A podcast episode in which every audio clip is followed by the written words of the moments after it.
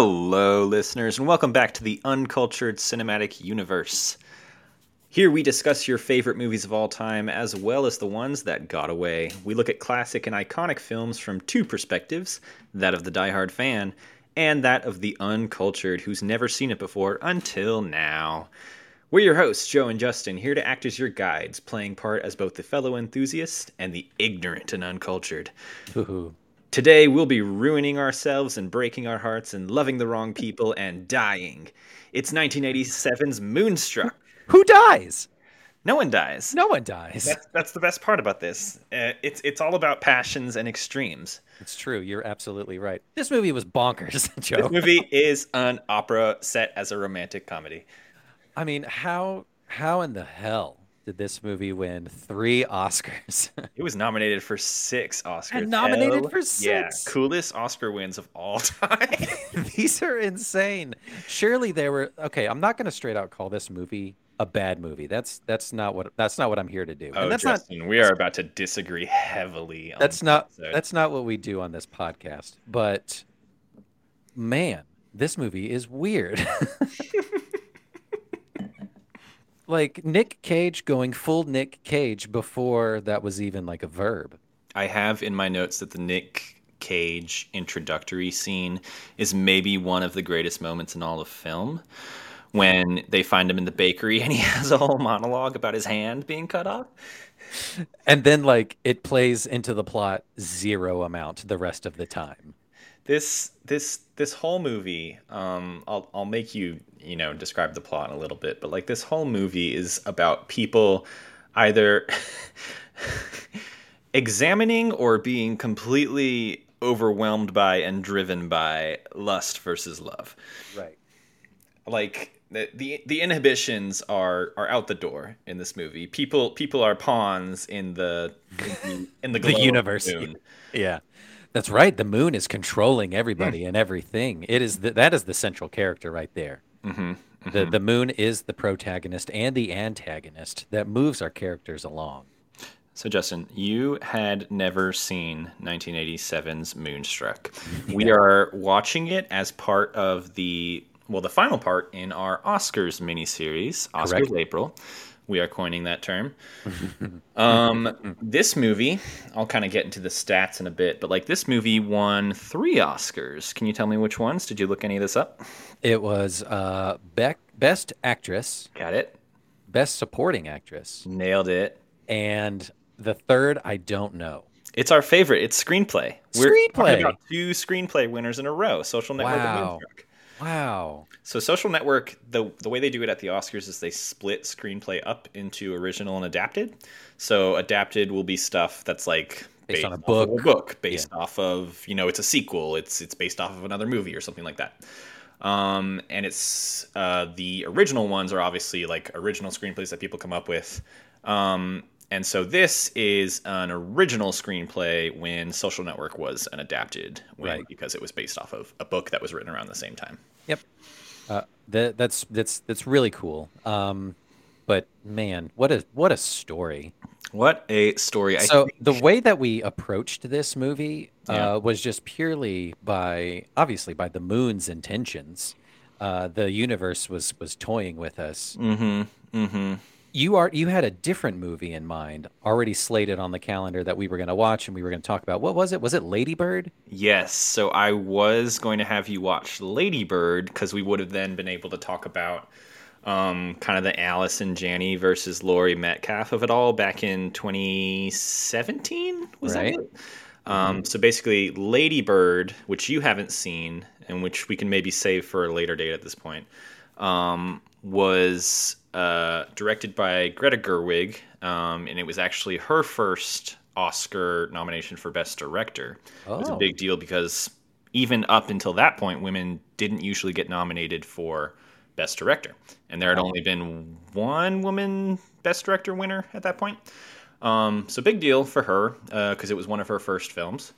Um, and the conversation around Lady Bird was also Saoirse Ronan, who you know from movies like The Atonement, Lovely Bones. uh, The Lovely Bones, Little Woman, all that. So she's she's really big in the Oscar scene. That would have been like her third or fourth Oscar nomination at that point. Like she's she's definitely been there a few times. Uh, but then almost the the bigger uh, the bigger conversation there was Laurie Metcalf, who goes as far back as like the Roseanne show, right? Yeah. I don't know if you ever watched that. Mhm, I did. Um, so that was actually her first Oscar nomination for playing uh, the Saoirse Ronan character's mom.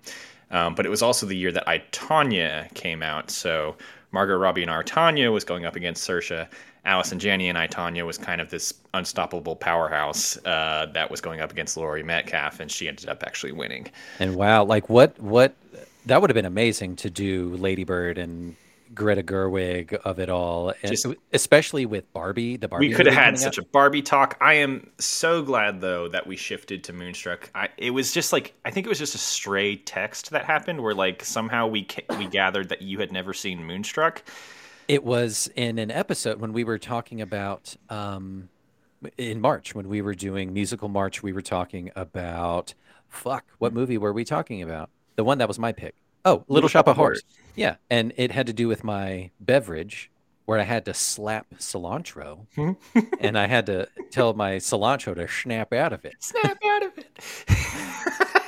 But okay, so this is the rounding part of the story, right? Like my that's my only touch point and was my only touch point to this movie really Is- snap out of it. is but it's not even from the movie. It's RuPaul ripping it off and and copying it and doing it ad nauseum uh you know throughout her career and and RuPaul's drag race. And that's Okay. all I knew about it. So is- you gotta.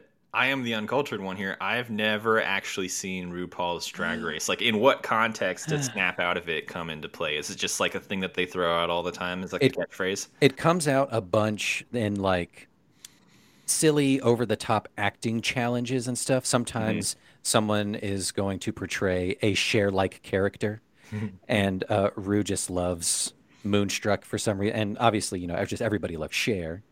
Um there's they've they've done a a, a Cher Rusical before and it's all just based around Cher music uh, Mhm. kind of stuff like that. And a, a big famous one, a big famous thing that they do each season on RuPaul's Drag Race is uh, a game show is uh, called the Snatch Game, Right. based on Match Game. Snatch is them like doing lip syncing, or is that different?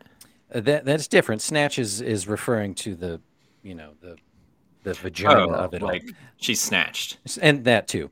Um, but yeah, so every care every uh, contestant comes in as a famous celebrity that they're going to impersonate and play the match game with, you know, comedians or whatever. Mhm. And then a coveted role that most people usually fail at, but some do really good at, is trying to do Cher.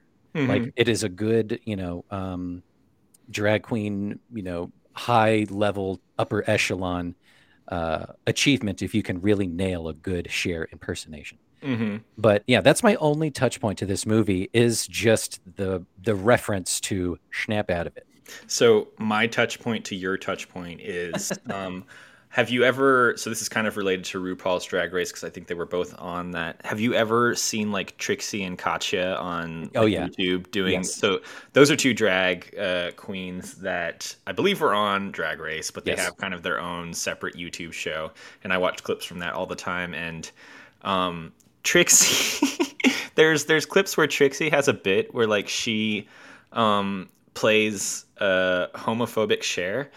With basically just, like, she's doing the Cher voice, but she's saying the most insane things. Like, what do you mean you got a girlfriend? And all that. that is my only touch point, but I die every single That's- time. Okay, Joe, what we're gonna do? We're gonna do a little side quest. Maybe we'll do a, a uncultured television universe. We'll watch The West Wing together. Oh my we'll watch God. RuPaul's Drag Race together, and we'll Wait, just. have you not seen The West Wing? Of course not. Oh my God, Justin. So That's it's all coming. big. That's that was a big pandemic watch for me. Yeah, it's all coming together. But Hmm. yeah, so like I brought that up in the Little Shop of Horrors episode of like, you know, I've never seen Moonstruck, and I think we touched on it ba- barely, but um, it came up later, like you said, in a stray text of uh, like Joe, I've never seen Moonstruck. Was it ever like nominated? And you're like, was it ever nominated? Holy shit, we're gonna do that instead. This is no, this is fun because uh, I'm I'm I'm glad we got to do it instead of Lady Bird because Moonstruck was not only nominated, it won uh, a lot of top categories. Whereas I don't think Lady Bird actually won anything. It was more just like fun to talk about the nominations. Mm-hmm. Um, but Moonstruck, like you mentioned, won for um, Best Actress for Cher, Best Supporting Actress for Olympia Dukakis playing her mother, uh, and then uh, best original screenplay for his name is John Patrick Shanley. Yes. Um, so it's the same guy who uh, he's written like a million plays, I think, uh, which you can see kind of like in the thread of this movie. It's a lot of like one-on-one scenes and stuff like that. Things that are taking places in rooms. Not a lot of people are like running around. Yeah. Um, uh, but he wrote the play Doubt. Uh, have you ever heard of that? They they had a movie with like Meryl, Meryl Streep. Streep. Yeah, yeah, Adams. yeah. Mm-hmm. Uh, yeah. So he's he he was nominated for a bunch of stuff for that too.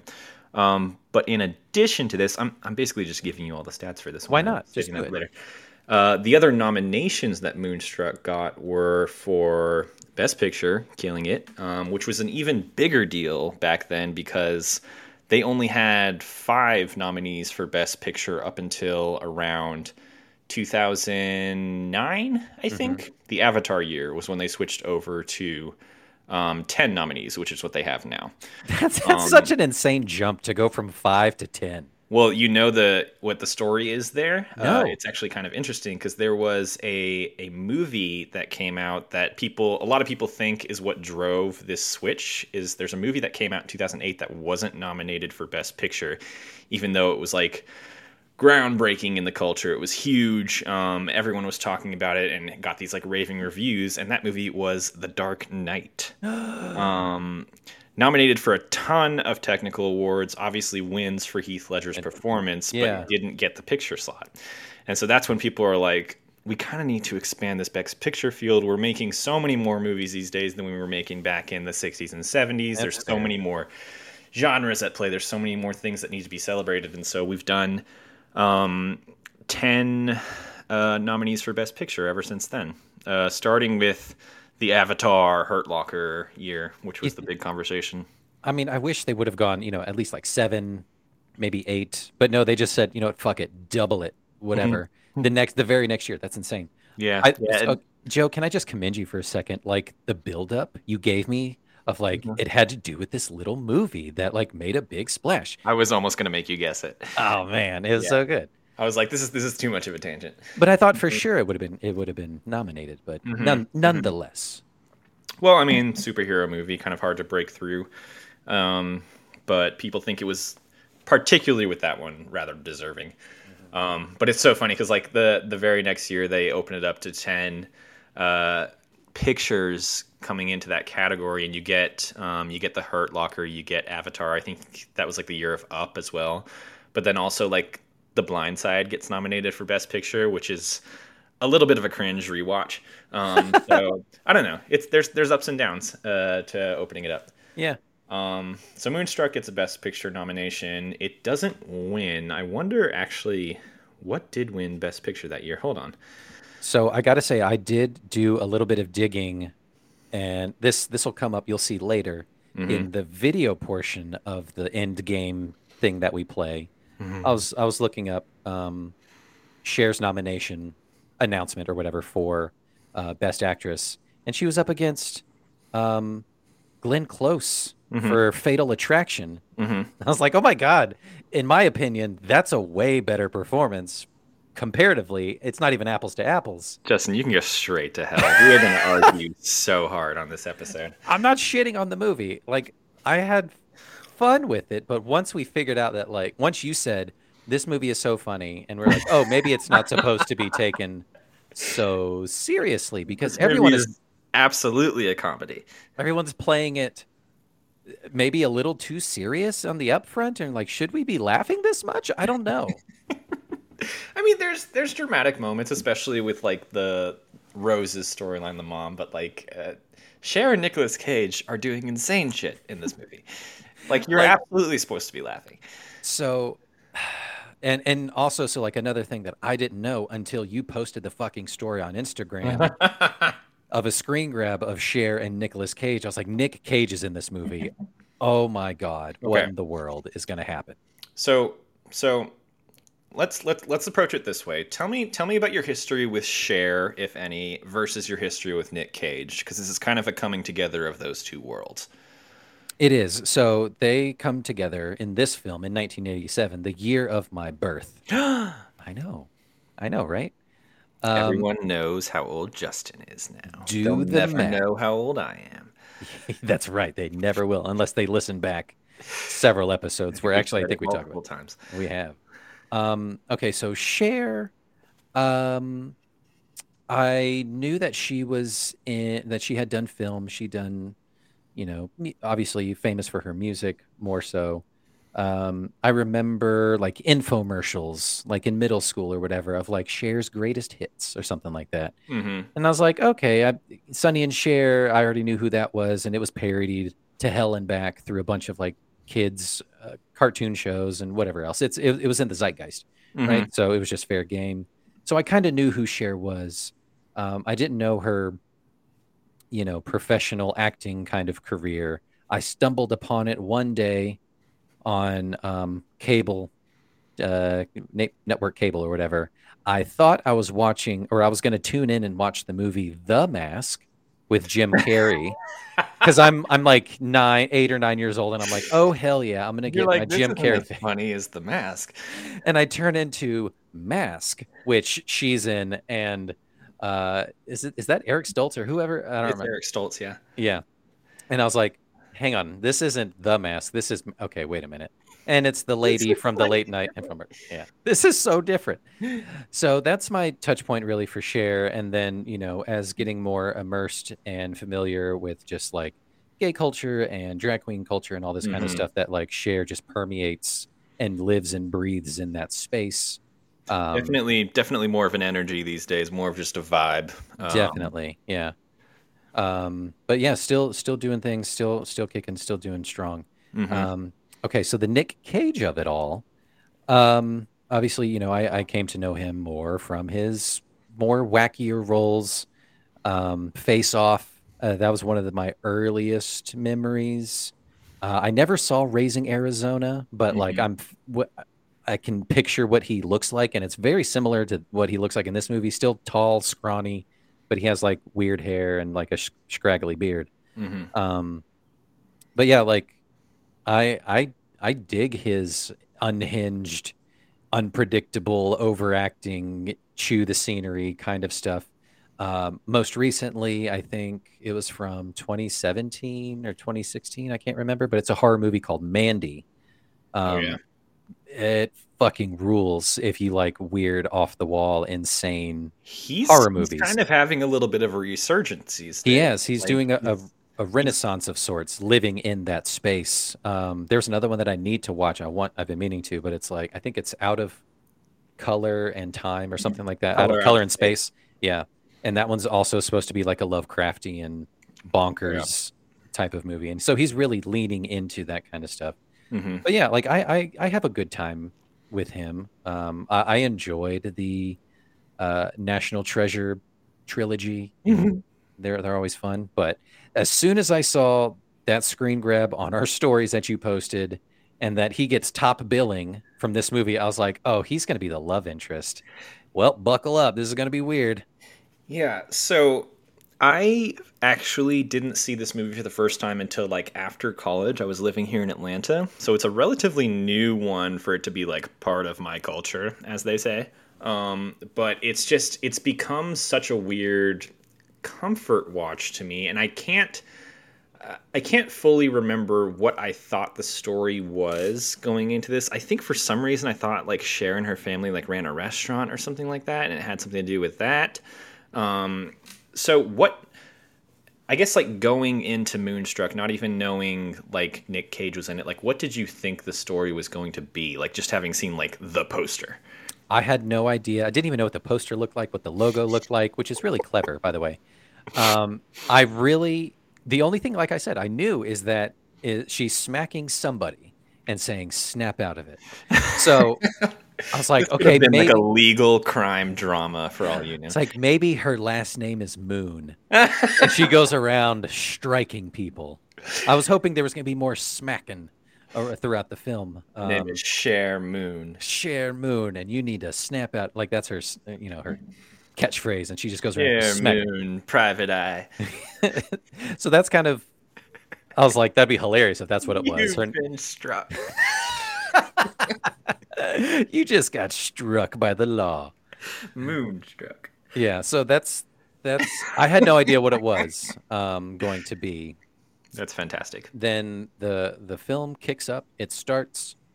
Uh, I I tried to like avert my eyes like on the Amazon rent screen of like the description, Yeah, they'll tell you a lot there. and I didn't want to spoil myself, so I didn't look uh, look at that. But you know, the film kicks on, and it's that's amore, and I was like, okay, it's Italian, maybe, and they oh Getting man, somewhere.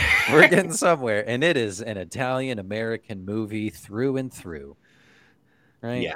That's the, I saw an article that like Moonstruck is the best movie about Italian Americans that isn't about mobsters. Oh yeah, oh yeah. Um, people think that this is like such a great movie about New York as well, just like in in a place in New York that isn't as often explored. Like a lot of New York movies take place in like Manhattan or Upper East Side, and I think this is more kind of in like the Bronx, Queens area. Yeah, the Um, the little Italies of it all, that kind of Yeah. thing. Yeah. Yeah, I, I had in my notes there's I, I think one of the things that's so comforting to me about this movie it's like the, it I was thinking while watching this uh, and kind of watching these people going in and out of houses in New York uh, and kind of walking on the streets and talking I was like this feels like it takes place in another world in another time like it feels like it's out of a universe. Um, but uh, there's there's also like such a tactile um nature to the film i was thinking like they're using like these phones. She's a bookkeeper. She does taxes for people but she's kind of just writing everything down on paper all the time. They're walking everywhere. They're taking cabs and stuff. And ultimately like i realized i was just feeling nostalgic for you know the literal 80s Yeah. there uh just like wasn't maybe as much cell phones or internet and that's literally it and it feels like a fantasy world for me That's funny because I had a similar kind of thought. So jumping ahead, so like they get to we get to the scene where they go to the opera, Mhm. and she's going there to meet him. She's lived in New York her her, her whole life, and she's like, "Where's the Met?" Ah, Ridiculous! Like you should So know where the great. Met. You should know where it is. it's so great She gets out of the cab and she's looking stunning, drop dead gorgeous. And then she just they're just kind of like she's stumbling around through the crowd and he's just like waiting by the the fountains and I was like what did we do before cell phones of like hey where are you I'll be there in 5 minutes. Mhm. You know that kind of thing. You just kind of had to just guess and hope yeah that you've run into the person that you're going to meet at the time you said. you you bring up a good point though this this movie joins the the the lore of house bunny and uh, freaky friday as like a secret makeover movie It is, Um, yeah. like a makeover happens in the middle of it I wish they would have. I was waiting for the 80s thing. I was waiting for a montage. Mhm. I was waiting for a, a song or something in there, but they, they bing bang boom it pretty quick. I think I think Working Girl kind of came out around that same time and was that movie. Okay, so they were Um, like, we can't do that again. Well, I think that's that's that's probably after. That's like 88 or 89. But like, you know, for fans of that sort of 80s movie, you have Working Girl and this is more just like not Working Girl, but like walking Cher. you know? Yeah, it's Like she's just walking around the streets in a trench coat.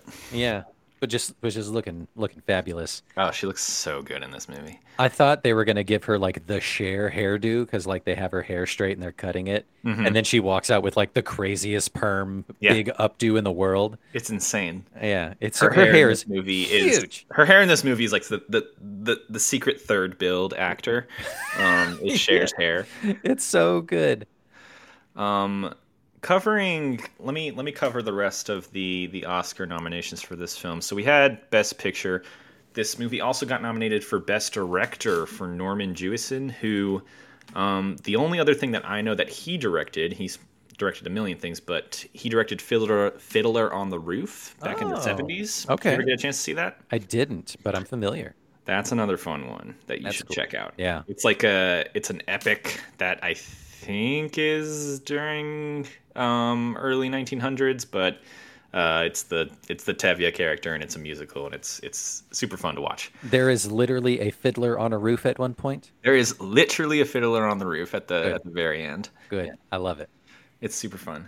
Um, best actress, Cher wins. Um, best supporting actress, Olympia Dukakis wins. We don't give Olympia Dukakis enough credit for having the most amazing name in all of Hollywood. It's so Um, good. Is that her given name? I believe so. Let me check what Wikipedia says. Yes, yes. Oh my god, that's great. Born Olympia Dukakis in Massachusetts. Wow. Yeah, she shows up to Hollywood and they're like, "Hey, so we're at the point where you know this is Hollywood. You can change your name if you want. Do you want to change your name?" She's like, "Fuck no, my name is awesome. Do you see my name? Are you kidding me? Look at all these vowels. Look at His this. name's gonna be in big lights. um, this wins best screenplay, John Patrick Shanley, and then the last nomination it gets, excuse me, is best supporting actor for our good friend Vincent Gardenia, who was Mr. Mushnik in Little Shop of Horror. Yeah. Okay. Connections, baby. Absolutely, full on connections for sure. That's right. You brought that up in that episode. You're like, Mm-hmm. that's funny because the dad is, or you know, Mr. Mushnik is the dad from Moonstruck, and I was like, I've never seen Moonstruck, and you're like, get the fuck out of here. That was it. That was Yeah. probably it. Yeah. Yeah, and then we talked about it later. But yeah, he okay. So he and Olympia Dukakis hmm have such an interesting storyline going on. It's very, you know, um, what's the what's the the Christmas movie? Oh, um, um, um, Love Actually. Yeah, it's got tinges of that. Yeah, there's You know? people kind of just walking around, bumping into each other, and affecting people's lives and stuff. Yeah, and just like, you know, cheating on each other with impunity. you know, it's just insane.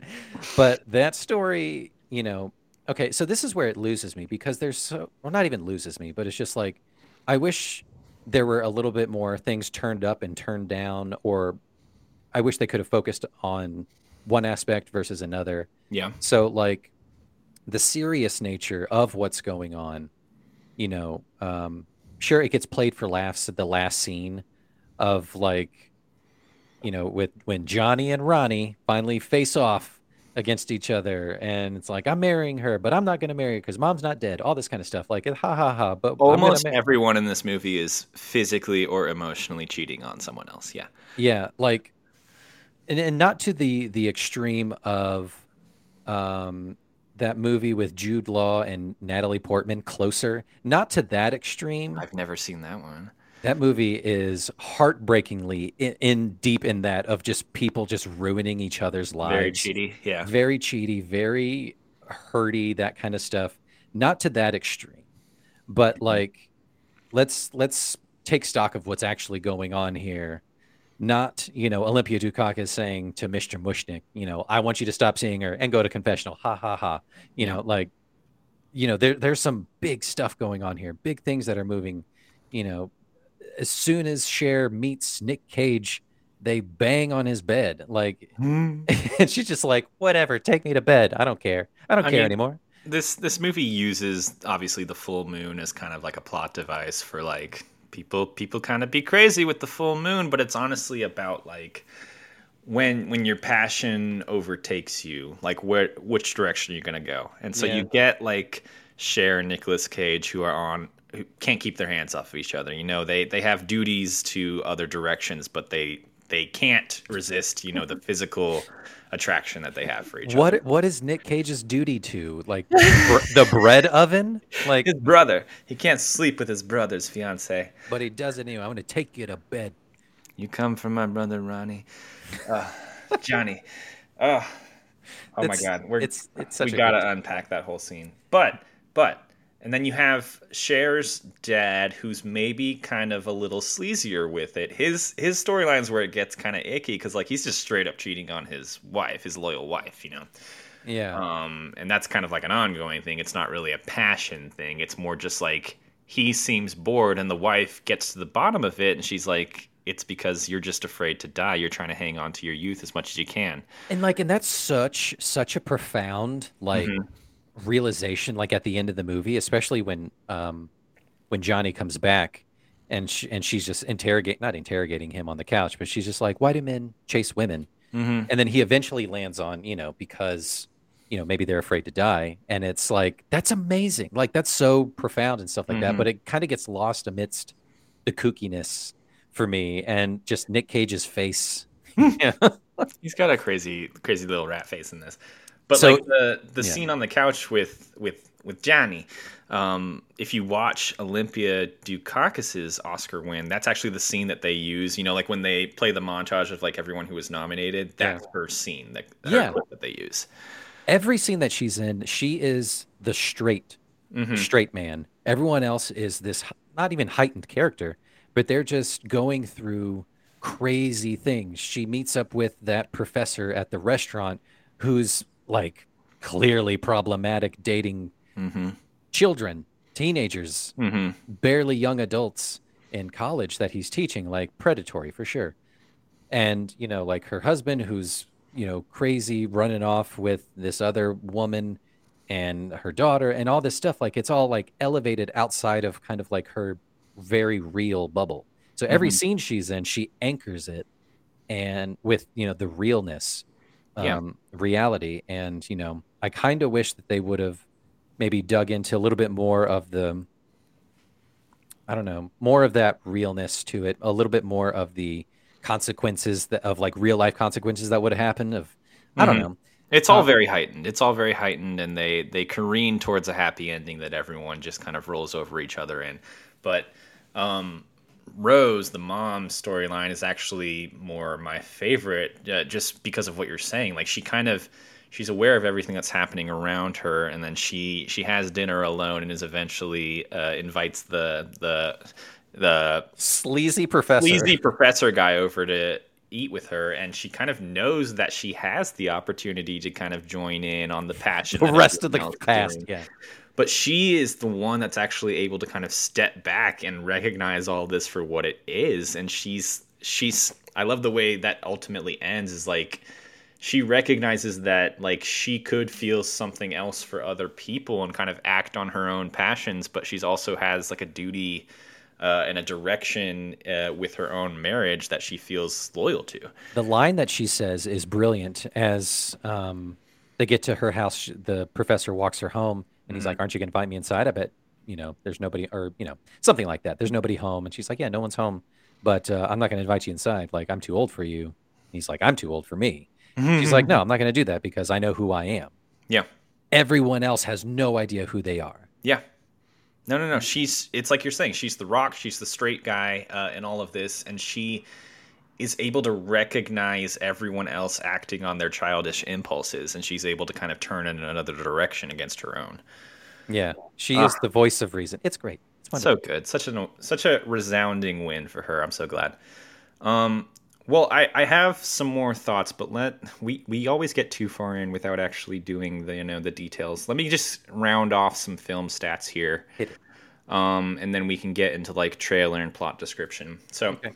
Moonstruck, uh, released in December 1987. What a Christmas movie! See it with the whole fam. It really is. Um, directed by Norman Jewison, um, starring Cher, Nicolas Cage, Vincent Gardenia, Olympia Dukakis, and Danny Aiello. Um, made 102 million dollars against a budget of 15 million. This was very, very Low budget, very low. yeah. And then nominated for the the six Oscars that we've been discussing. Um, so Justin, before we get too far, let's let's kind of knock out the trailer and plot description. You want to pull that bad Yeah. boy up, and we can kind of get transported back to '80s trailer um, Yeah. magic. I'll bring you back to the the simpler times when I was born, Oh wow! and we'll talk about it.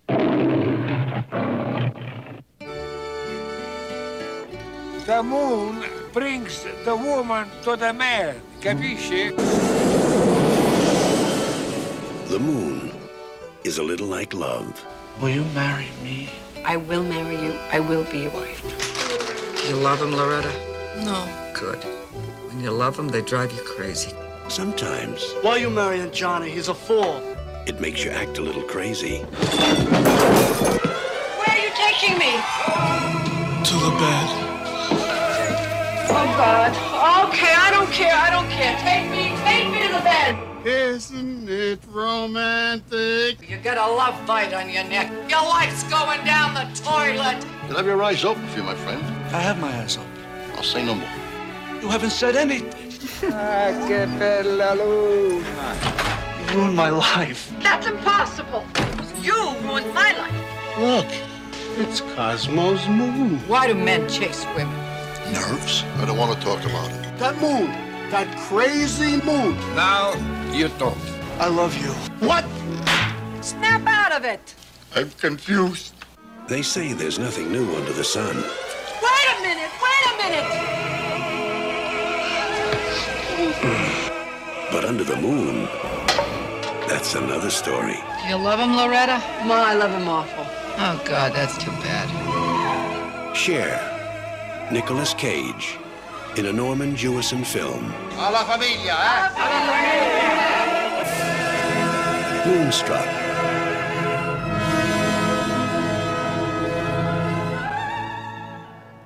Amazing, That's such a good trailer. right? You know, we see some good trailers and we see some bad trailers, but that's that's a great one. That's a good trailer. Yeah, it's just leaning hard into the Italian uh, overture, Musetta's waltz. The you know, passion, it feels like an opera. it Um, does. let me see you summarize the plot for this movie in uh, a minute or less. Um, based off of that trailer. No. Got it. Um, hang on, hang on, hang on. Let me cue this up. You ready? Hit You ready to summarize the plot for 1987's Moonstruck, starring Cher and Nicolas Cage. You starring. Cher and Nicolas Cage? Yeah. And your time starts now. Moonstruck centers around Cher, and she is an Italian American lady who's down on her luck. She was married before, but he died two years after, and she's just like, I'm, um, I'm over it. Um, she's a bookkeeper for people around town. Uh, and then she's dating this guy, Johnny Campanelli or Capistrani, I don't remember. Um, but she's not marrying him for love. She kind of likes him, but she she's trying to change her luck. Uh, but the moon is at play, and it's and it's causing everyone to go a little bit wacky. And then she runs into Nick Cage, which is his brother, and they fall in love. And you're like, no, don't do that. He has a wooden hand. Why would you do that? Um, and he's crazy. Obviously, they go to the opera, and her dad's cheating on her mom, and no one likes it. And uh, her great grandpa or somebody is walking dogs, and he's real good with dogs. Um, the moon, there's two full moons in a row Ten seconds. And uh, uh, she's like, "I'm not going to marry this guy. I'm going to marry this guy." And everyone's like, "Hey, that's fine, no big deal." And uh, that's Moonstruck, baby. That's pretty great. I mean, you left out Olympia Dukakis entirely, but like we'll forgive that. Yeah, Um, I think you hit the story beats. It's it's very much just a a, a movie about people getting swept away um, by by their impulses and what they're gonna do once they land on their feet. Yeah, and you know, like we said, the the moon causing, you know, blame it on the moon. You know, the, this is before like astrology got real big. You know, uh, I don't know what Saturn was doing. Uh, I'm not. I'm not even sure if it was the age of Aquarius or not. Probably. They didn't even have all the planets back then. They all had to do all the zodiac signs based off of the moon. Everyone Yeah. was the same zodiac sign. Idiots. all the moon. um okay, so so we're in we're in kind of Oscar discussion mode. We talked about the social network and that movie was very heavy on the score for us, the editing and obviously Sorkin's screenplay. I think this movie uh, and the reason it's so like iconic and beloved for so many people, this movie lives and dies with that screenplay. Um, so like we all the way back in our first episode with uh, Devil Wears Prada, technically our third episode because we iconically have two unreleased episodes. Iconically, but also like ironically. Ironically, um, we we talked about um, the monologues being so iconic in Devil Wears Prada and how like the performances shone through because of that script and because of the space they were able to be given. Um, and then in social network, even then you get more uh, like longer monologues, longer like Sorkin level dialogues, people walking and talking. I think this movie, um, from a screenplay perspective, what makes it so successful is kind of the snappier one-liners. It's it's it's a much more different. Uh, uh, sound to your ears really it's a much more different cadence it's it's about like a, a few people in a room together and they're just bouncing stuff off of each other right uh, they're bouncing feelings they're bouncing words um, and it's all a lot more like fast paced. Um, and I think this movie finds a lot of success uh, in that, uh, and the performances that come out of it are in part due to that screenplay. Yeah, so you mentioned it before. The the who wrote who wrote the screenplay? Um, John Patrick Shanley. So you said he had a history background with doing plays, correct? Mhm, mhm. Right. A lot of And plays. so this feels okay. Uh, this feels kind of like a stage play in a way. Yeah. Um, You people- could you could easily imagine Moonstruck on Broadway or something like that. Yeah, because and, and this is something that Ryan and I discussed of just like it is in the dialogue, right? And it feels not supernaturalist, not supernatural, but like it doesn't feel Mhm. natural in a way. It feels sort of forced in a sense, but like Feels very written down. it feels very written. It doesn't feel like something that like no one talks like that. You know, it's no one it is very heightened and it feels like a stage play in that regard. Which, you know, it's not a it's not a bad thing. It's not a bad thing against it, but like I, I would be interested and and I'm sure it's sacri- you know, sacrilege to even suggest, but like Mm-hmm. if you were to imagine an alternate reality where, you know, someone was going to take a whack at rewriting or redoing this movie, you can go straight to hell. I'm losing all of my cred um, in the community. Totally fine. Um, like if it were written by Sorkin or um, I don't know why this popped in my head, like Diablo Cody. You oh know, hell yeah! Like know, if uh, they- if they wrote the screen- Juno. yeah. Yeah. if they wrote the screenplay, uh, or you know, more famously, I think of Jennifer's Body. You know, Mm-hmm. that kind of thing. Hilarious, great. But you know, like more modern, snappier, kind of more conversationalist kind Yeah. of dialogue, um, and kind of either you know, like I said, either leaning more into the comedy aspect or leaning more into the drama aspect. It is. Um, it's it's interesting that you bring up like a, a Sorkin and a Diablo Cody because they won Oscars not back to back, but within like five years of each other for screenplay. So obviously Sorkin wins for Social Network. Diablo Cody won for Juno. Yep. And it's it's got that same kind of like uh, snappy dialogue, obviously like a heavily layered amount of quirkiness on the Juno side of things, but you can very easily see one of them translating a script like Moonstruck into like how am I how am I gonna make the the audience feel what these characters are feeling when they're interacting with each other just through the words that they're saying. Yeah, like there, there's a really interesting, compelling story, you know, through and through. Um, You look past, you know, the, um, I don't know, the you take off the rose-colored glasses of like, oh my God, it's Cher and it's Olympia Dukakis doing these amazing things, and it's Nick Cage in one of his earlier roles, and isn't he silly? Isn't he crazy over the top? You know, like there's a lot of really interesting things at play. So, you know, if you were to take like a real life look of like a cross section of, you know, a real Italian American family, you know, deep knit in the community, you know, and all of these, you know, um, character misgivings and things like that that are going on. Like, I could, that would be really interesting to look at. Yeah, there's there's several moments in this film where I think it really succeeds and it makes me love it in in the way that it it makes this family feel very lived in. Like this seems like a realistic family. Like forget the forget the Nick Cage of it all for a second. Like Cher being a product of these two people, like Loretta being a product of her mother and her father, them living in this household that is like very like subtly uh, decorated and art designed and stuff to feel like very lived in and very normal. Um, but I think what people love about these move this movie tends to be like the little moments. So like people uh, talk about like the the moment in the kitchen when you first see the mom kind of like making the egg in the in the little piece of bread, and then Yeah. the moment with like Cher kicking a can down the street. It's kind of these uh, little moments of silence when Cher just kind of puts the radio on and just sits with a glass of wine for a second. Yeah. Um, it's it it feels these characters feel very. I mean, we can't say realistic because this movie is insane, but like this, these characters feel very related to each other and very comfortable with each other. the phrase you said of lived in is Mm-hmm. is totally apt. Um, I'd love the casting of Olympia Dukakis opposite Mhm. of Cher. They look like they could 100% be mother daughter. Yeah. Um, and then, like you said, just character wise, just seeing like how her father is, the interaction when she first comes home and she opens the the wine or champagne or whatever it is, and she's telling him that she's going to get married. You Mm. know, that's a really great scene too. Um, and you can kind of see, you know, where she gets some of her cynicism and a lot of her history. It's really great. I love that dynamic. Um, but yeah, lived in, I think, is is the key phrase there. Um, Yeah. And yeah, that's something I had I didn't think about. You know, like the the set decoration, the house decoration. It feels, you know, real. It feels, you know, you would. It's believable. Yeah, I mean, one of one of the notes I had is like this. There's there's so many things that are just like refreshing about this movie and its screenplay in particular, mainly in the ways that like these people, this family, they're so.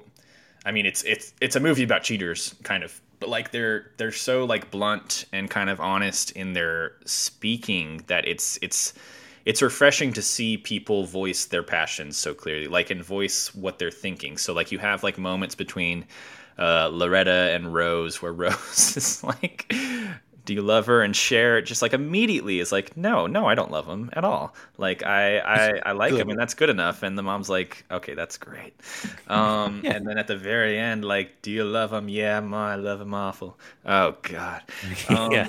and there's just like there's there's uh a refreshing uh feeling with that like uh blunt talking and with that uh with seeing people just acting on their passion and maybe like i'm i'm i'm coming from my own personal uh life with that where it's like you you kind of wish you could you know you could talk like that and you could just kind of like walk around the streets of new york and just like you know fall in love with the first uh brother-in-law that you see um Man, like pairing. Okay, so two things here. Looking at Johnny and Ronnie next to each other, they do not look like brothers at all. no not at all. And then also the throwaway line of Johnny, you're 42. That man is six years older than I am. it's insane Is that Uh, what I'm gonna look like in six years? Like God, I hope not. we we got to have a second to talk about the ages in this movie. So, of the actors, Cher is about 40 when filming this. Whoa. Nicolas Cage is I think like 22. Um kind of insane. Olympia Dukakis is maybe like 10 to 12 years older than Cher in this. Vincent Gardenia is probably pretty pretty older. He's he's like 15 or 20 years older than Olympia Dukakis actually. Yeah. And then Danny Aiello, who plays Johnny, is actually closer to Olympia Dukakis' age than Cher is. So all over the place. All over the place. Um, but I mean, somehow you make it work, and then we talking in 2023 just chalk it up to like, oh, it was the 80s. People looked different back then. it was the 80s lead poisoning. 40, 40 meant something way different back then. Man, like there's there's a great whole down TikTok of of looking at why don't millennials look the age that they do comparatively to other generations. It's hilarious. Check it out. Um, it's really great. But hey, real quick, uh, I just saw you take a sip. I'm gonna take a sip too. We're both drinking something red. Joe, are we on are we on a, a streak? Did we? Are did we on a moon streak? Um, so we were on a green streak. Now we're on a red streak. Did you also go in the direction of a cosmopolitan? No, not really. Tell me what you got. This is something that I'm calling a love bite on the neck. Oh, Uh, this is gin, cranberry, lemon, and grenadine, and it is delicious. And then I cut a strawberry into the shape of a heart because this movie's all about love. You know, this movie's about I- love. so I also had a dried or freeze dried strawberry that was kind of clipped onto my drink, but it fell off. Um, this is a Cosmos Moonpolitan. Um, and it's it's it's the exact same recipe as a Cosmopolitan, which is uh, vodka, Cointreau, lime juice, cranberry juice, and uh, uh, we added like a crushed strawberry sugar situation on the rim. Delightful. It's very sweet. I didn't know what a Cosmopolitan was until today. And you're a fan. Mhm. Yes. You, you could you just drink Cosmos like all day in the city? Yes. It's like Yes. smoke my lucky stripes or whatever. Lucky Stripes. Yep. Yeah. It's not Lucky Strikes at all. Nope. Moon Moon Stripes. You can tell I smoke a lot. um, I also love that that Jonathan is getting involved, but only just barely. by helping out with the cocktails. Anytime I have something on the rim, he he has been involved because I don't know how to do that correctly. You got to dip it in the the liquid a little bit and then kind of just like frost it around. Yeah, it's it's already- a it's a delicate good work for me. delicate skill. Um, God, what else is there to talk about with Moonstruck? This this movie is very iconic in the uh, queer community, but also just you know the community at large, the Cher of it all, the the the passion of it all, the love of it all. We we could have we could have watched this movie for like any For number February. of our previous uh, miniseries. Like you kind of wish this movie was a musical in a way. Um, That would be very interesting. You know, like talking about the music, you know, I already talked about That's Amore and Musetta's Waltz. Like those are the only two things that I remember playing over and over and over again Mhm. throughout the throughout the movie. It I was- relies it relies very much on more like classical pieces because it's it's the story is talking about these like classic feelings that people have. It's not more of like a an '80s you know pop sensation film like Working Girl would be. Uh, Yeah. it- it's more of just like this is a classic love story dealing with you know themes that have haunted humanity as long as the moon has been out. Ex- I mean, that's it. That's why, right? Like looking at a contemporary movie that we've talked about before, you know, akin to this one that came coming about about the same time when Harry met Sally, you know, was Mhm. more progressive. It's still about love and you know when two people fall in love and that kind of stuff, and you know that kind of leans more into a little bit more of a um, I don't know, specific personal kind of thing. This one is a little bit more bigger, right? It's it's the nuclear family, it's the Mhm. community all at play. Um, but yeah, that one feels more progressive in a sense. This one feels a little bit more timeless because you brought up before, you know, this movie feels a little bit out of space, out of time. Mhm. Um, it's kind of timeless in a way, right? Um, yeah, because like it, when Harry met Sally, Sally, they're at like a sharper image at one point. Uh, Yeah. Whereas with this one, it feels weird when you see a baseball game on the on the bar TV. Like it feels like it's out of place in the movie. Yeah, because I remember, yeah, Ryan mentioned she's like, "Are we? Is this in New York? Are we in Italy? Are we supposed to be? When? When even is this movie? And it because it's on purpose, right? Yeah, I think that's the intention of the film. It's kind of a coming together of the old world of Europe and the new world of America, and like uh, uh, how these characters kind of live at that intersection. And so it does it does really feel of two times in that way, and you kind of you get lost in um, what time period you're really in, and so the the moments when like technology of the late '80s does come into play feel feel kind of disjointed. Yeah, like they didn't. She didn't pull out like an eight track, or or something like that, or a- Yeah. a, CD or something like that. That was just cutting edge at the at the late '80s, that kind of thing. It's it it feels just very just you know normal that kind of thing. So I, I love you brought up you know the old world and the new world because you know I'm sure that that's common in you know a lot of these European you know coming over to New York, you know uh, Mhm. any other place in America, that kind of thing. Like the very central nuclear family all living together. It's normal. It's not out out of um, you know the the scope of, of something like that to happen. Yeah, she's I- in her late 30s living with her parents after her first husband gets hit by a bus. Yeah, and her dad's dad lives with them, Mhm. and he has a hundred dogs, and it's like it's no one bats an eye. They have that- a house that's basically like the corner of the block entirely. Yeah, I run. I wonder what that place would go for nowadays. Like it would make your brain hurt. Two billion dollars. two point one billion. Yeah, A um, steal.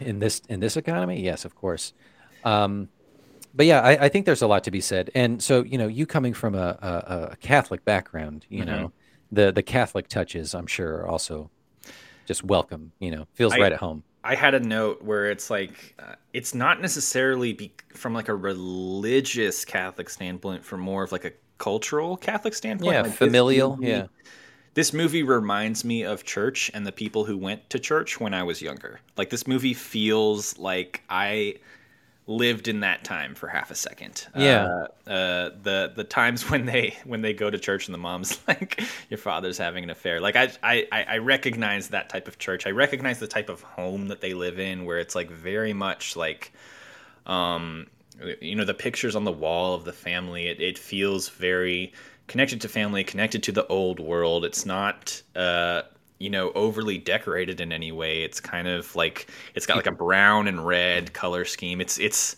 It's utilitarian. Yeah. It's deeply Catholic in a way. Yeah, and and yeah, mother mother Dukakis just making just a gallon of coffee in the morning for anybody who wants to come in off the street, and then a vat of oatmeal God, just for everybody. Like, don't you want that kitchen? I know, right? So like, and that's another thing that I kind of, you know, I bet if they were to redo this movie, which again is sacrilege, and I can go straight to hell, I'll see myself out. Yeah. Um, taking more of a of a love story approach to the food, I think would have been an interesting Mhm. touch as well. Mhm. Not to say everything needs to be awashed with spaghetti and linguine and whatever, but like just show the family cooking a meal, and like it's just a place setting. Everyone's chopping something, everybody's doing something, but they're Yeah. still having these meaningful conversations of like, I think your father's cheating on me. I don't know, like that could be great, and I kind of wish they would have leaned more into that. like a Nancy Meyers or a Nora Ephron does um, does Moonstruck uh, a little bit. Yeah. Should we write a letter to Hollywood right now and CC all of the people we've mentioned? Diablo Cody, Aaron Sorkin. Yeah. I think I think I think they've all kind of had it in the back of their mind and this is really kind of the the straw that breaks the camel's back. They're like we have the UCU endorsement. It's time to go. we got to jump on this.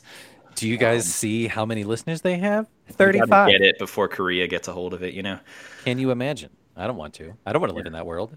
We bring most of Brussels with us. Um They stand strong behind us.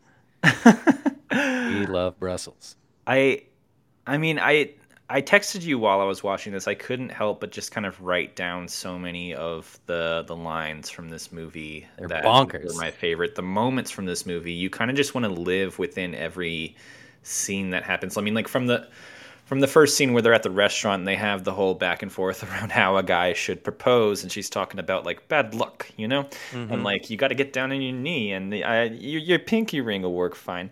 Um, and again, like there's a refreshing nature to it, to how like she doesn't she doesn't give a shit if it's a pinky ring. She doesn't care that like people are walking are watching them. She's like, yeah, get down on your knee. She she kind of knows what she wants in this situation. Yeah. Uh, the the professor guy like looking over at them because he's kind of secretly in the background in all of this, getting dumped for the first time. Yeah. is that man praying? Um, when they when they get to the airport because he has to go to Sicily to see his mom or Sicily, Italy, somewhere in Italy. Palermo. she, she Cher kind of walks over to an old woman who's like, "I put a curse on that plane. My sister is on that plane." And then she goes, I don't believe in curses. And she goes, Yeah, me neither. it's so funny. Um, yeah, that whole the whole backstory. I want a prequel with that lady and her, and her the early years. hmm Uh, them waking up the mom, and the first thing she says is, "Who's dead?" Um, you love him, Loretta? No, good. Um, this whole movie is a comedy about how love can be dangerous. Um, uh, let me see. Uh, the, we we could write essays about the Nicolas Cage introduction scene, but the fact that they add in the Chrissy character, who is like the the counter lady who's secretly in love with him, and then you never see him again, Ever again. Amazing. Chrissy, bring me the big knife. you texted that to me and I lost it. He is an opera character. He is doing the most. He is the definition of melodrama, and he can swing back and forth. What I would want to know is does their marriage even happen after this movie ends, and how long do they last? I don't think they last very long. I yeah, I Um, want the sequel. You know, the the fifty, uh, however old this movie is, thirty. Yeah, it's the same age as me. Thirty six year old sequel of like, let's catch up with them now. What happened?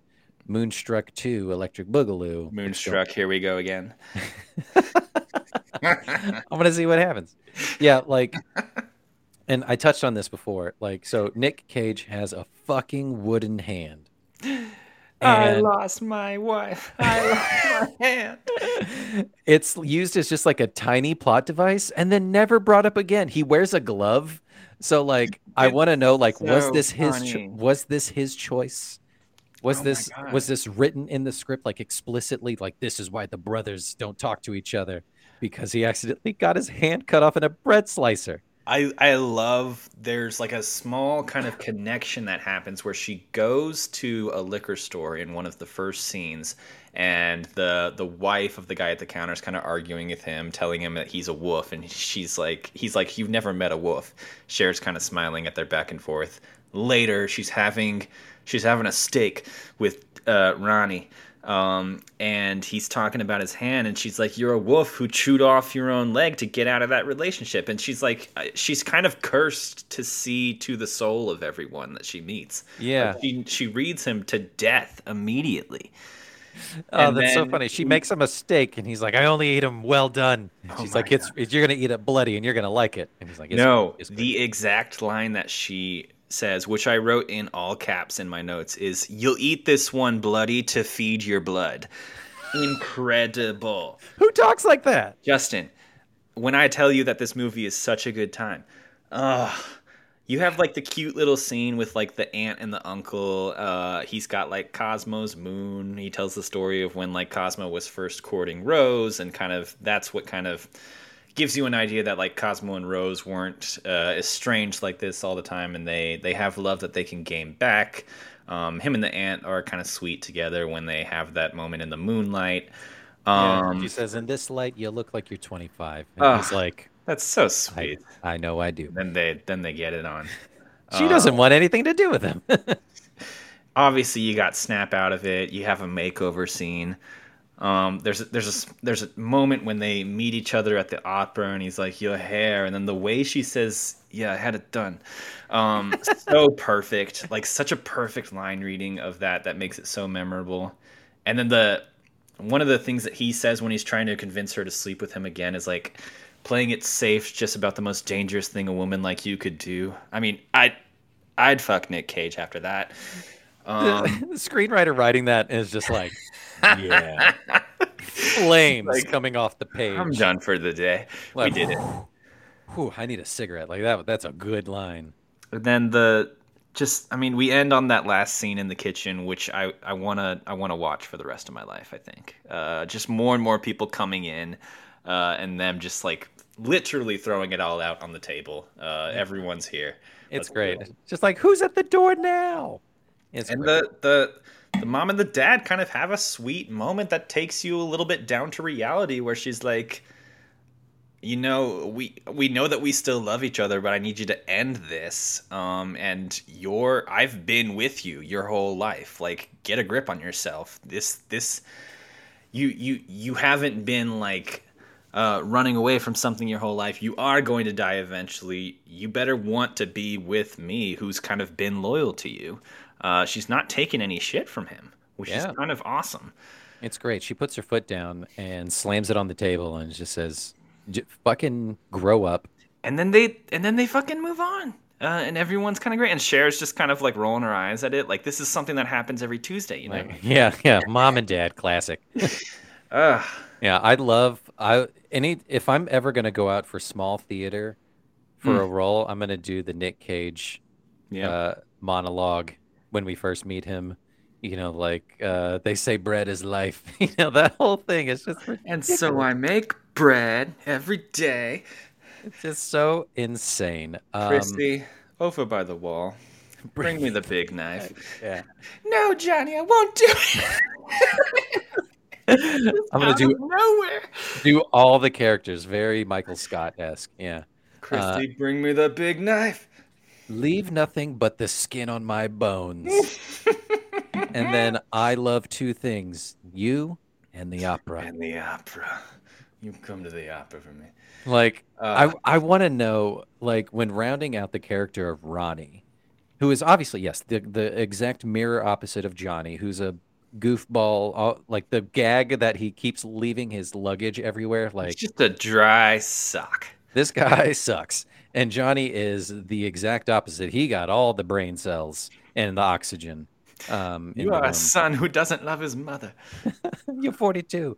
Like it's insane. He, you know, when writing out that character, like these are the truths. J- Ronnie loathes his brother Johnny because he made him lose his hand and now he has a wooden hand, but he loves the opera and he works at a bakery and he slings coal into this giant coal oven. Like, is that how you? Again, like what time period is this? It's like, why did they get like one of the steam engines off of the Titanic to bake the bread? Like, is that how it works? And so I make bread. Uh, it's insane. we got to do justice to these names. So you have the Castorinis, you have the Cammareris, who's Ronnie and Johnny, um, and then you have Rita and Raymond Cappomaggi, uh, who is the aunt and uncle, so Rose's brother uh, and his wife. So great. Uh, you just you just want to live in it. You want to slurp it up like a noodle. Um, like if I myself were Italian American, I would love the the representation, the realness of the movie, Mm. that kind of thing. Um, so like I can appreciate it for what it is, for that, because it's something you rarely see. Most of the time, when you and I brought this up at the top, you know, most of the time you think of an Italian American movie or something like there's some tie to the mafia mhm. or the mob or something like that, and it gets very tired, very boring uh, a lot of the time. But this one just is just about just you know a, a community, a family, Yeah. that kind of thing, and uh, they're very Catholic, and they're just um, you know they're just living their lives under the moon. they're they're Catholic in a way that's so cultural to that, which is so Catholic. Like they don't necessarily like invoke God or she goes to confession. Uh, it's so funny when she kind of tries to like sneak in the fact that she slept with Nick Cage in between two other smaller sins. Uh, yeah. Oh, I have that that one written down. Yeah, it's like yeah, that's not a sin. But what was what was that second thing you said? I took the Lord's name in vain. I'm sleeping with with some other guy, and But, I like- bounced a check at the liquor store. He's like, know, yeah, like- that one's not a sin. The the the superstition within the family, the belief in like higher forces, regardless of what they are, so Catholic in that way. Um, okay, well that kind of rounds off my notes. Any last notes before we get into maybe the most insane game I've come up with yet? Oh boy. Yeah, same. Same. The the intro that I did is off the wall. I'm I'm Um, kind of afraid of where we are headed as a podcast if we keep on this track. I mean, it's it's the left hand driving the right foot or something like whatever the phrase is. It's just we're just flying by the seat of our pants. This movie was unexpected, out of left field. Yeah. Um, I didn't know what to expect, but I mean, I can appreciate it for what it is. Um, you know, Olympia Dukakis definitely deserved that uh, award. You think MVP? A hundred percent, she's MVP. hmm Um, I mean, but obviously, you know, Cher does what Cher does, um, and, and she does it flawlessly. Cher's got an acting Oscar, baby. I know. Like, Oh yeah. what are you gonna do? Take it from her? You, you can try. No. You know. Um, but yeah, this this movie was fun. Uh, I'm so glad that we pivoted to this one just like on a whim. Um, that's not to say that you know, like Lady Bird wouldn't have been a good discussion, a good episode, but this one was just fucking wacky. yeah yeah no i'm glad we'll cover Lady Bird at some point but uh, this was kind of maybe the best way we could have covered moonstruck i think uh, is from the vantage point of these acting performances and this this screenplay Yeah, and it's and it's really cool that like it's it's turning out this way because we're about to enter May and we're going to do Muppet Mayhem and talk about Muppet movies. And then in June, uh, if we if we play our cards right, Joe, we can do 3 episodes in June if we want to. June is one of those months where you get like 6 weeks. oh yeah So we could do a bunch and we can do a um, little bonus thing we could do a little bonus in there if we want. Um, but like we're going to do all like pride centric movies. yeah we've we've talked about doing like little mini sodes that are maybe like 45 minutes you know like Yeah. where we just kind of cover uh, smaller things that maybe aren't associated with like the broader mini series that we're doing let's let's let's explore the space there Let's um, let's see what space we have Yeah. um, and we can get into it Yeah. So, are you ready for this this this fucking craziness? Um, I have so much written down that I have to get through. Um, but then, yeah. So give me, give me, give me the intro. So it's game time. Uh, here on the podcast, we typically play a game uh, at the end of every episode, and Justin and I alternate making up a game based off of the movie that we are talking about. And Justin started to create more and more insane uh, introductions that are really works of art um, that we will be we'll be posting separately uh, on social media, so you can you can watch it there if you're if you're just listening to the podcast. Yeah, I'm I'm living for the challenge of it all. Yeah. Um, this one I was really excited because I was like, "Ooh, I get to do a Cher song." Turns out doing a Cher song is really hard. Mm. Um, so it kind of goes off the wall, and I lean into the technology of the time. But we'll just go into it and then I'll talk about it a little bit later. And then we'll get into the game. Set it up.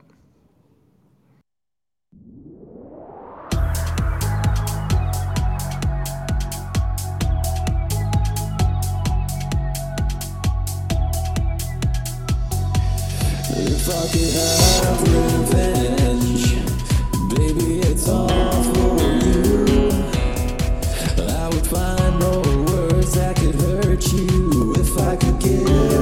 scars, I'd rub salt in them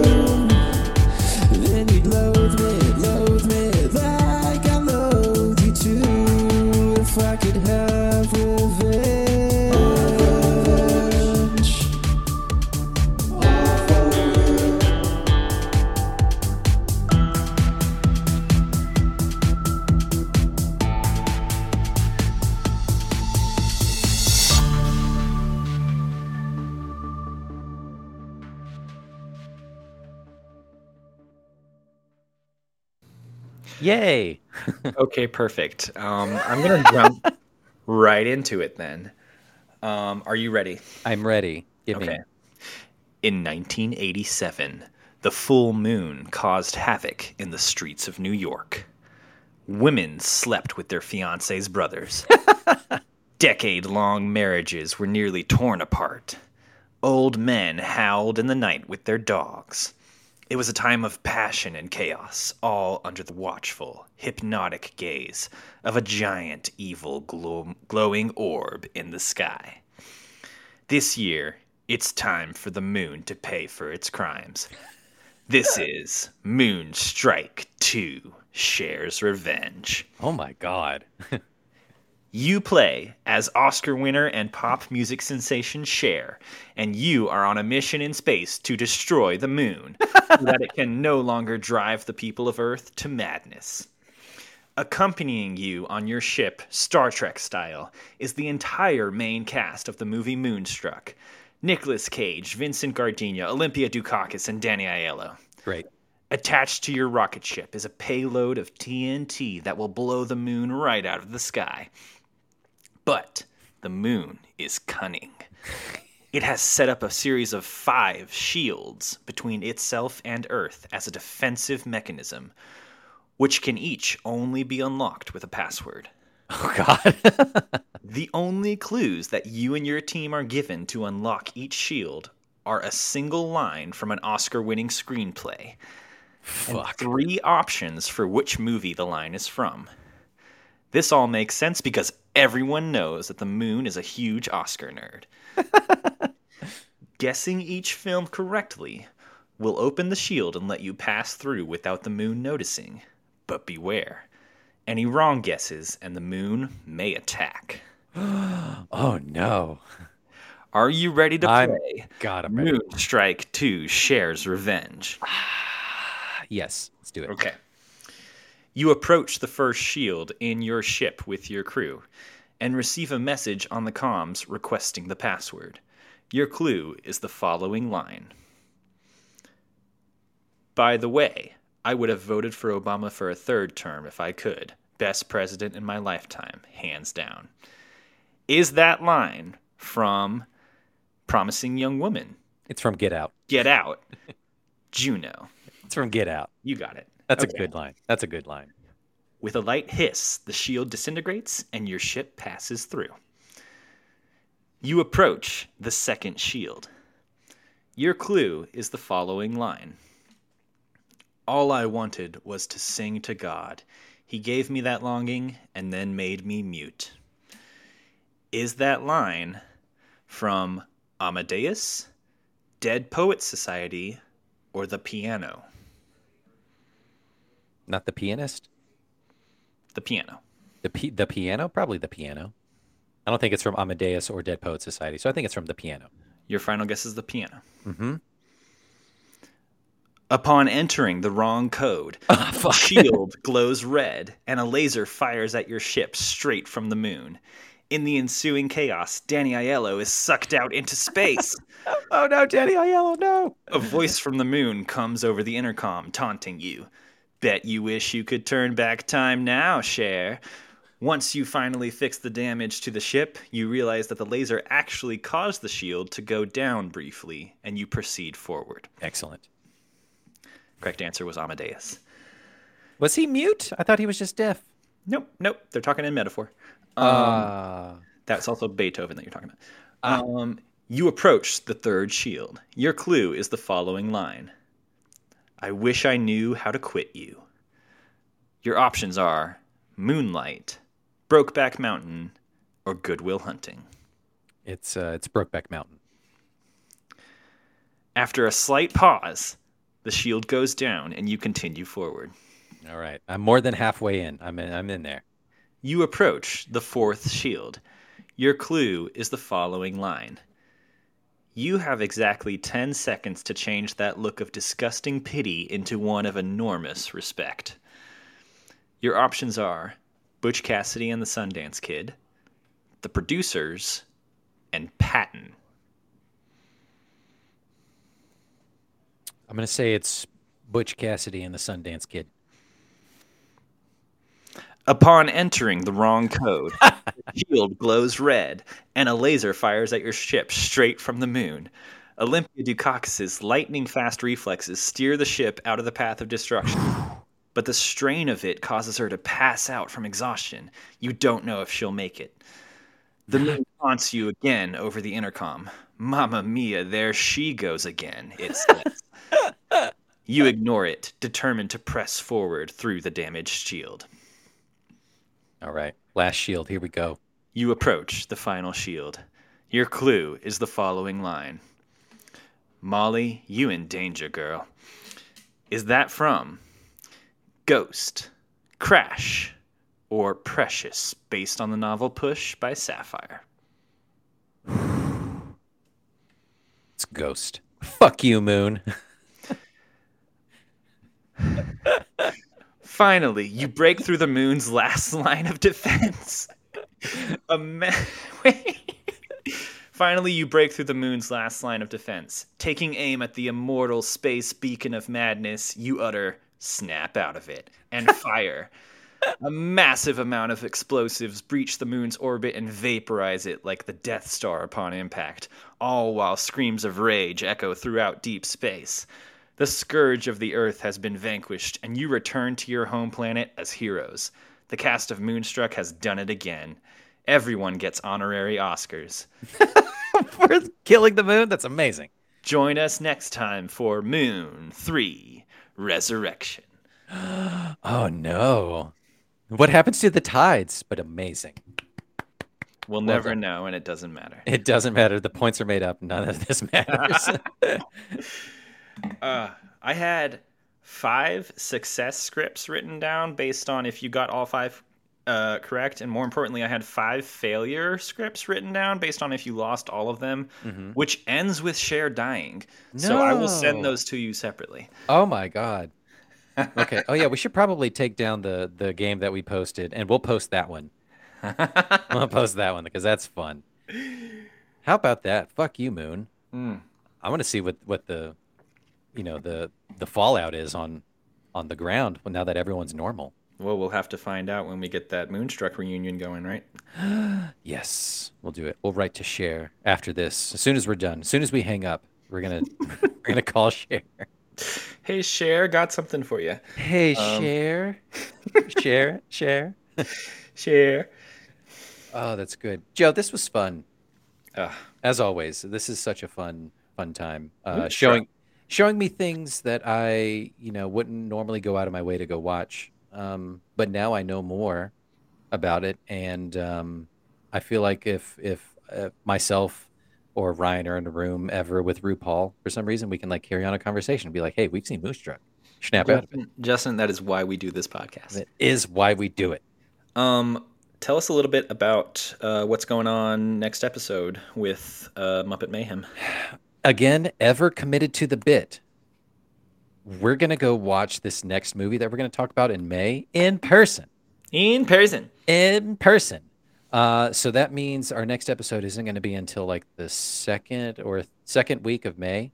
Um, but that's fine because fuck it, who cares? Um, so what we're what Joe and I are going to do, we're going to go down to Midtown Atlanta, and we're going to go to the Center for Puppetry Arts, and we're going to go watch Labyrinth, Labyrinth. starring Jennifer Connelly and David fucking Bowie. And David Bowie's Bulge, from what I hear. Yes, also co-starring The Bulge, and uh, it's going to be amazing. Uh, so yeah, we're watching that in person on like the sixth, I think, of May. Mhm. Um, nursing our tequila hangovers from the the day prior. Um, but yeah, that's that's the next one that we're going to talk about, and that's my movie that I have seen a bunch and Joe hasn't ever. Mhm. Um, and it's super fun because it's the Jim Henson joint. And then uh, Joe's movie is going to be Yeah, don't that- tell him. Don't tell him. Don't tell him. Oh, okay. Is is a movie that I haven't seen. So uh and it's but it's Muppet related. So guess your guess is as good as ours. There's quite a few options there. There's quite a few. There's a bunch. Um but so much fun. Uh, it's Oh. gonna be great. But yeah, that's what's coming up uh, in in the month of May. And, I'm uh, excited. it's gonna be great. I get to do Muppet songs and it's gonna be great. How fun. Uh, well, But so yeah. great, Justin. I'm so glad I got to show you Moonstruck, uh, and I'm so glad we are up to what is this episode 16 of our 16. podcast? 16 we're we're coming up on the edge at the end of like season 1. I don't know how people do seasons for podcasts like Yeah. how does that even I think we're just going to go just by year by year. Yeah, we can call it a year. So I think in like August, I think is when we started technically. So uh, season two in August, uh, coming at you hot. Yeah, the season one DVD box set will be out in like September ish. We just got to get like the art finished and stuff. But yeah, pre-orders go live on our non-existing Patreon tomorrow. Yeah. Yeah. Use code CHER for 100% off. She gets a cut. That's why we have to use that code. She's sponsoring all of this. she, yeah, she she runs the the whole shop. Uh, anyway, cool. Joe, thanks. This was amazing. Uh, we'll catch you all next time on the UCU. Bye. Bye.